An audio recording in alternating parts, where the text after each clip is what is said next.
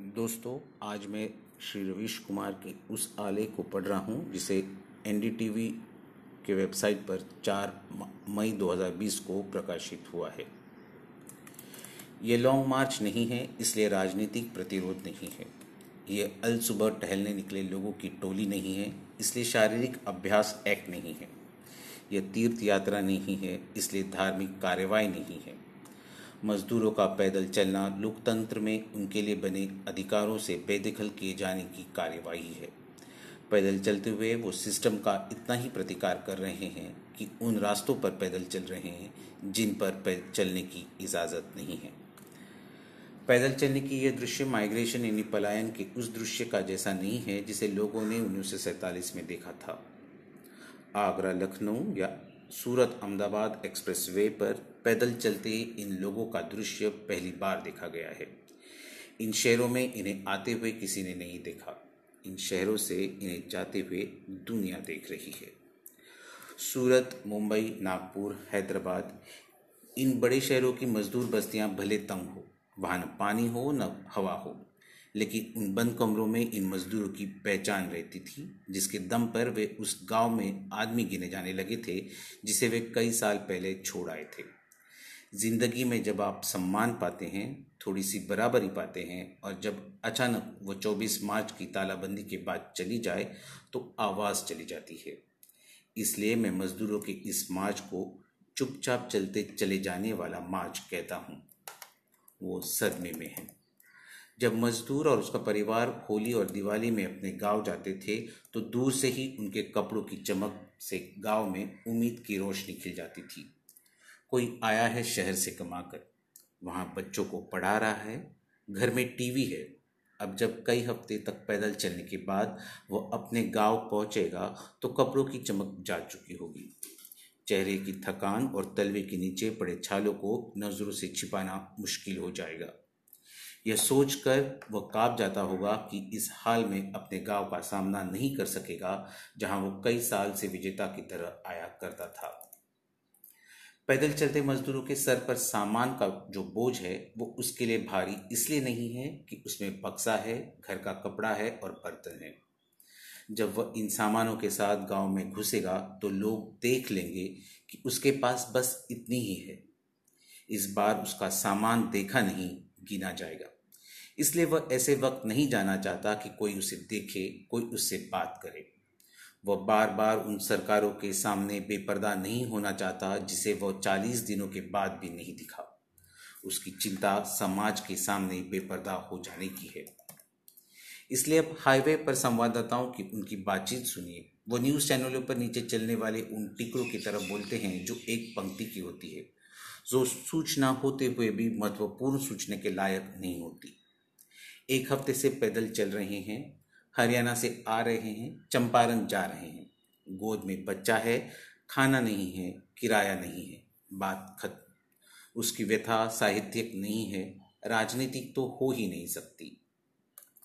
पैदल चलने वाले सिर्फ़ रास्ता खोज रहे हैं। कौन सा रास्ता जिस पर पुलिस की निगाह नहीं होगी?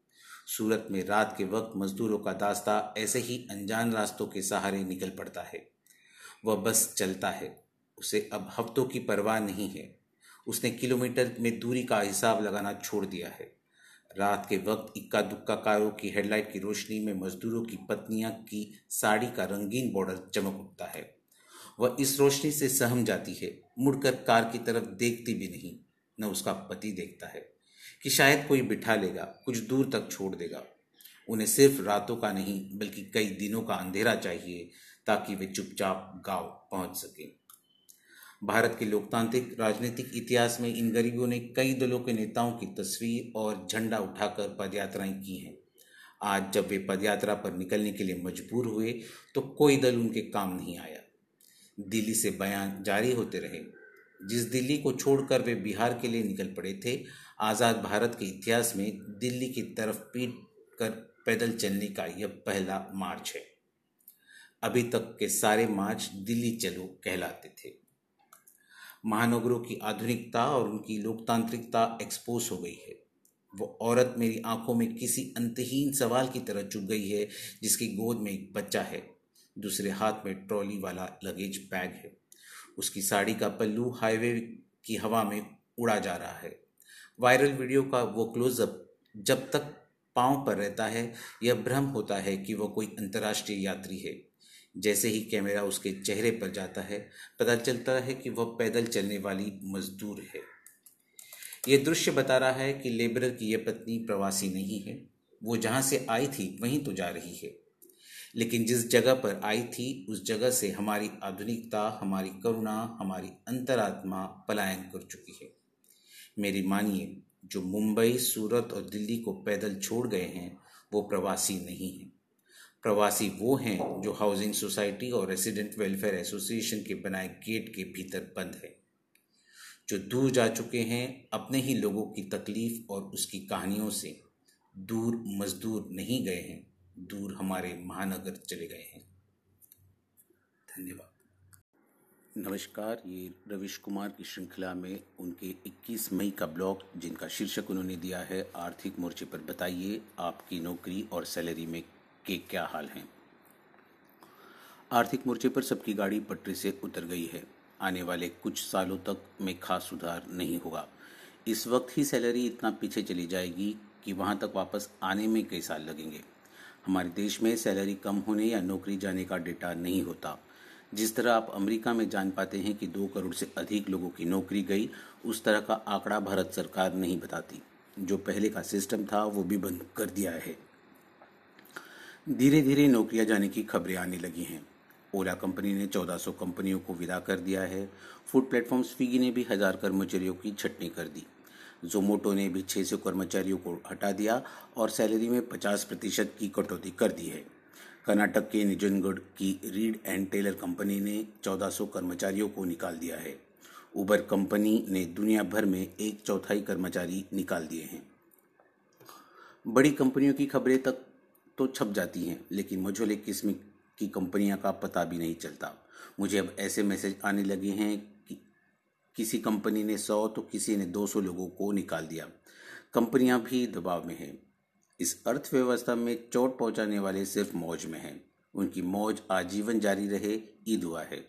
लेकिन अब आप भूल जाएँ, आर्थिक मोर्चे पर तरक्की आने वाली है। वैसे भी छह साल से डगर रहे थे, अब आगे के चार साल भी डगरने के ही होंगे। हैदराबाद से उमा सुधीर ने रिपोर्ट फ़ाइल की है कि प्राइवेट स्कूलों में पढ़ाने वाले करीब दो लाख शिक्षक बेरोजगार हो गए हैं। उन्हें सैलरी नहीं मिली है, इसलिए वे मजदूरी कर रहे हैं और सब्ज़ी बेच रहे हैं। मीडिया में ही कितने पत्रकारों और दूसरे कर्मचारियों की नौकरियाँ चली गई, उन पर कितना पहाड़ टूटा होगा। इस वक्त में कहा तो राजनीति को विनम्र होना था, लेकिन यह दौर ही अहंकार के स्वर्ण युग का है। जनवरी, फरवरी और मार्च के महीने में लापरवाही और तमाशेबाजी भारत को महँगी पड़ेगी। बिना सोचे समझे और किसी तैयारी और मकसद से की गई तालाबंदी अब मज़ाक में बदल चुकी है। पाँच मामलों पर तालाबंदी करने वाला देश एक लाख से अधिक केस होने पर तालाबंदी को अलग अलग तरीके से समाप्त कर चुका है। पहले भी गलत था और अब भी गलत राह पर है। अपने दुखों के मामले में आत्मनिर्भर हो जाइए। किसी से कहने से का क्या लाभ? आप कुछ कर भी तो नहीं सकते।